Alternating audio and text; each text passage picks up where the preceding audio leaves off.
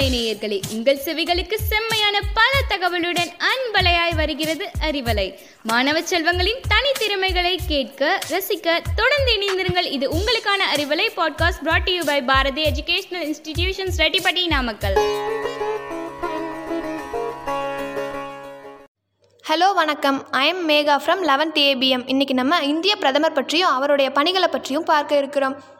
அரசியலமைப்பு சட்டப்பிரிவு எழுபத்தி நாலில் ஒன்று குடியரசுத் தலைவருக்கு உதவிடவும் அறிவுரை வழங்கிடவும் பிரதம அமைச்சரை தலைவராக கொண்ட ஒரு நடுவண் அமைச்சரவை குழு இருக்கும். இந்திய பிரதமர் அல்லது இந்திய தலைமை அமைச்சர் என்பவர் இந்திய அரசின் செயலாக்க தலைவர். இவர் இந்திய குடியரசுத் தலைவரின் தலைமை ஆலோசகரும் மத்திய அமைச்சரவையின் தலைவரும் ஆவார். இந்தியாவில் பிரதமர் பதவி என்பது மிக உயர்ந்த அதிக அதிகாரங்கள் உள்ள பதவியாகும். இந்திய பாராளுமன்றத்தின் மக்களவை உறுப்பினர்களால் இந்திய பிரதமர் தேர்ந்தெடுக்கப்படுவார். மக்களவையின் பெரும்பான்மை கட்சியின் தலைவரை பிரதம அமைச்சராக குடியரசுத் தலைவர் நியமிக்கிறார். இந்தியாவின் முதல் பிரதமர் மாண்புமிகு ஜவஹர்லால் நேரு. தற்போதைய பிரதமராக மாண்புமிகு நரேந்திர மோடி பதவியில் உள்ளார். பிரதமரின் பதவிக்காலம் ஐந்து ஆண்டுகள் ஆகும்.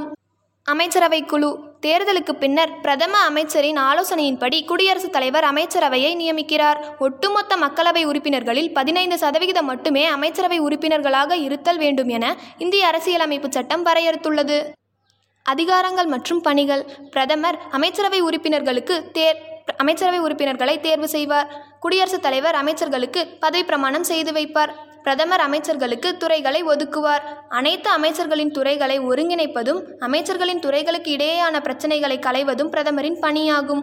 பிரதமரே இந்திய திட்டக்குழுவின் தலைவராவார். பிரதமரின் அறிவுறுத்தலின் பேரில் உயர் மற்றும் உச்சநீதிமன்ற நீதிபதிகள் தேர்தல் ஆணையர் பொது தணிக்கை அதிகாரி ஆகியோர் குடியரசுத் தலைவரால் நியமிக்கப்படுகிறார்கள்.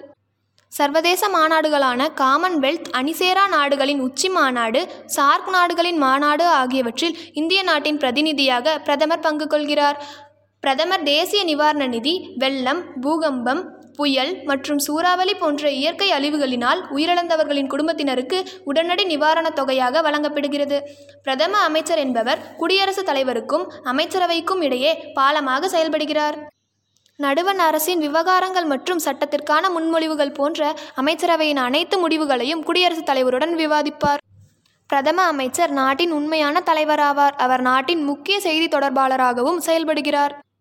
நன்றி வணக்கம். மீண்டும் வேறொரு காணொளியில் சந்திக்கும் வரை உங்களிடமிருந்து விடைபெறுவது V. Megha from eleventh ABM